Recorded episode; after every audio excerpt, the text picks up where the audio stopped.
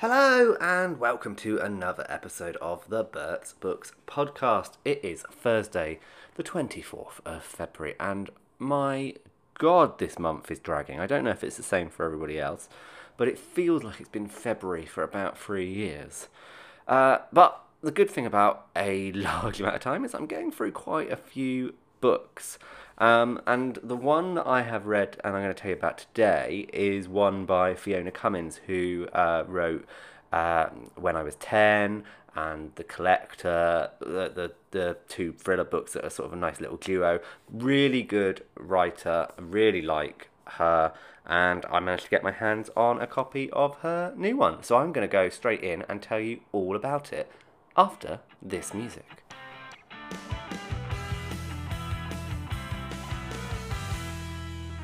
I often wonder why books are called what they're called. Like, who gets together and decides on the name of the book? Is it the author? Do they have the name in their head from the very start and are they insistent on it? Or does it get changed at the editorial level or by the marketing people? And the reason I'm saying this is because this new one is called Into the Dark. It's by Fiona Cummins. And I just thought, do you know what that it kind of tells you a bit about what's happening, uh, but it doesn't really tell you very much at all. Uh, and then yet there is more in sort of the subheading. So you get uh, a sub on the front cover of this proof. I've got a subheading that says wife, husband, friend, detective. Someone knows the truth. All of them are lying. And then you've got obviously got the blurb, which tells you more. Let me read the blurb to you, and then I'll come back to my thoughts on the title. The Place. Sea Wings, a beautiful Art Deco home overlooking the bay in affluent Midtown on Sea. The crime. The gilded Holden family has vanished from the house without a trace. The detective. Detective Saul Anguish, brilliant but with a dark past, treads the light the line between light and shade. One morning, Julianne arrives for her weekly run with best friend Piper Holden to discover an eerie scene. The kettle is still warm, phones are charging on the worktop, the cars are in the garage, but the family is gone. In 15 year old Reva's bedroom, scrawled, scrawled across the mirror in blood, are three words Make them stop. What happens next?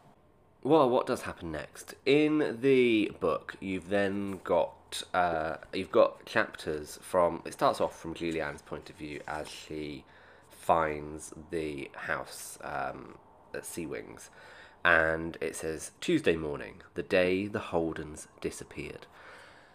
And each chapter is framed in that way. So we jump around a bit. We get um, a bit of perspective from Julianne. We get it from the Holdens. We get it from Detective Anguish. And it's either the day the Holdens disappeared, or the day before the Holdens disappeared, or three days after the Holdens disappeared. It's, it's sort of things like that. And I just thought, to be honest, all the way that I was reading this, was that is the perfect title for this book The Day the Holdens Disappeared. It kind of tells you enough, it tells you there's been a crime, but it doesn't tell you too much. And it also isn't vague like Into the Dark, because that's quite a vague title. Uh, darkness is a, a sort of fairly known trope of using dark weather, dark um, dark skies to signal mood or, or bad things that have happened. That's probably my only issue with this book is is the title. I think, um, and it's a perfectly good title. I just think the day the Holdens disappeared would be a much better title. Anyway, uh, we've got Julianne arriving for her weekly run, and she finds the house empty or rather, nobody's answering the door to her, and the cleaner arrives and lets them in, and they look around and they find the evidence of breakfast having been made, phones are on the side being charged, but no sign of the family.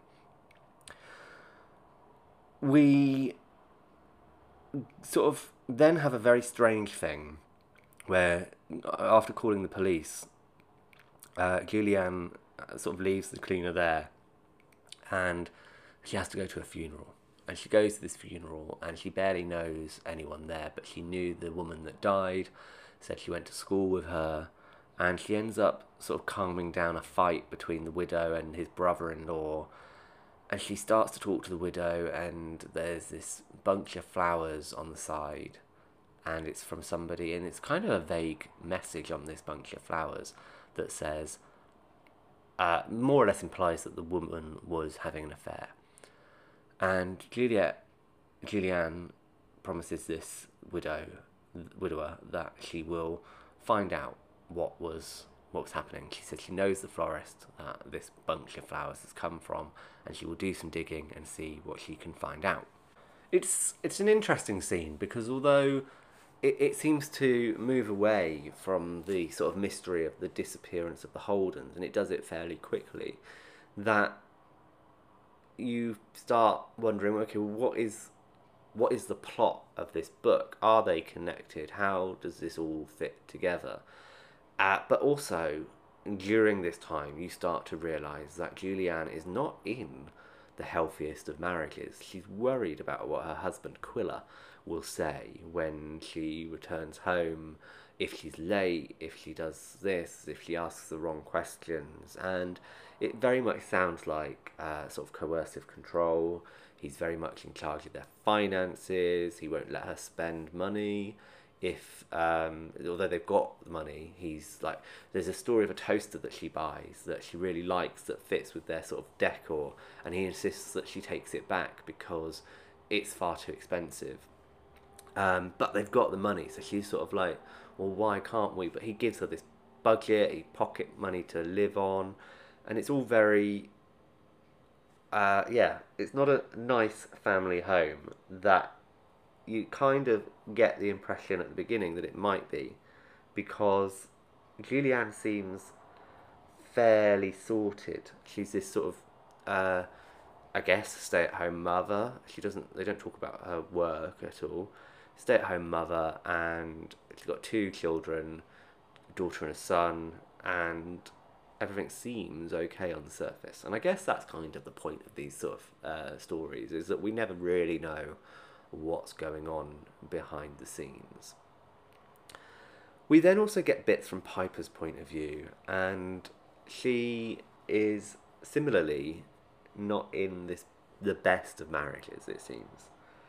She it's three or four days before and uh, before the Holdens disappeared. That's when we see things from Piper's point of view, and she is looking uh, she's trying to spend some money on, on some jewelry, and she's in a much different relationship. Her relationship is she can spend what she likes, and she often does, and she rings up this um, sort of jewelry place, and they know her, and they go, "Oh, usual card, Mrs. Holden." She says, "Yes, of course." And then it gets declined, um, so she's a bit embarrassed, and she rings the bank, and the bank says, "Well, all your bank accounts have been emptied and she can't get hold of her husband and uh, husband Gray, and she is sort of desperately trying to find out what's going on. And Gray is sort of absent for a couple of days. He doesn't come home, and you get this impression that he's you know some he's done something terrible, and she doesn't know what it is, and she's starting to panic. So we get this all in the lead up to their disappearance. We also get things from the daughter's point of view. Julianne's daughter and Piper's daughter used to be best friends, have grown up, have started to grow apart. There's a bit there. Um, we don't see anything of the sons. I don't think we even really uh, see them. There's a bit of Piper's son towards the end of the book once we find out what's happened to the family. But in the run up, we kind of don't see from their point of view. This is very much about the women of this book. Apart from Detective Saul Anguish, who's new to the job, and he's put on this case along with uh, a couple of other people. And he's very junior in this team. It's it's made into a murder investigation fairly quickly because of the words on the uh, mirror in blood and uh, like sheen of blood on the chandelier in the kitchen. But he his his story is interesting because it's very engaging. Uh, perhaps the most engaging character in the whole story because, and I think this is because he's honest with us. He is very clear about what he's doing, and he's not all that good. Let's be honest about that. The blurb says he's treading the line between light and shade. He's got secrets, he's got a dark history, but he's not hiding it from us, the reader. Whereas Julianne, as our sort of main narrator, is. There's something she's hiding. And that's very clear from the moment she goes to this funeral. There's not it's not clear why she's there. There's there's definitely something she's holding back from us. Whereas Saul Anguish is not. He's he's very honest with us. So that makes him quite an engaging character. That and his sort of burgeoning romance with a another character called or who he calls Blue. She's this woman with dyed blue hair and she sort of takes on the nickname. She quite likes it, so she takes that on. But she almost feels to us, the reader, as being defined by the way that he sees her. Um, she suffers from narcolepsy, and a couple of dodgy things happen when she's sort of knocked out cold. But even we know her name, we get told her name, but we we are often sort of shown to her as being blue, and even when we get a perspective from her point of view, she's she decides that she likes the name Blue, and she she calls herself that as well. So she's almost defined by this man, and you've got the other two women in the book defined by the nature of their relationships with their husbands.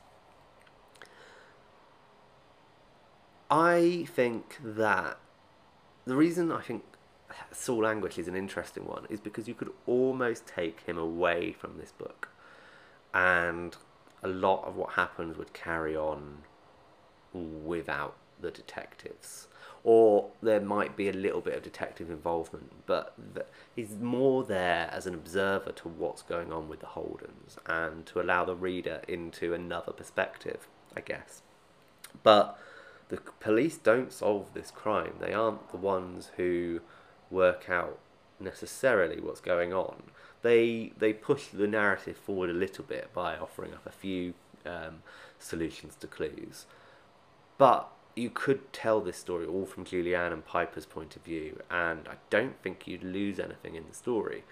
However, having said that, Saul Anguish is a very interesting character, and I would be keen to see more of him. So I'm hoping this is actually the beginning of a series of books, and we'll see Anguish come into it more, and this is just the start of his story. I'm not going to tell you anything more really about the plot, uh, because this is one of those plots where there are developments all the way through and you learn secrets and i don't want to ruin anything for you it's a really good one. Uh, I I really enjoyed it, and I got to the end and was sort of a bit breathless from everything that was going on, and there is a lot going on. There's a lot going on in the book as a as a whole, but yeah, it's it's one of those ones that you just really like to get invested in, and you can kind of see it as this sort of soapy one-hour drama on ITV at sort of nine o'clock on a Sunday night. Um, definitely a good fun book to read. Um, I would highly recommend it.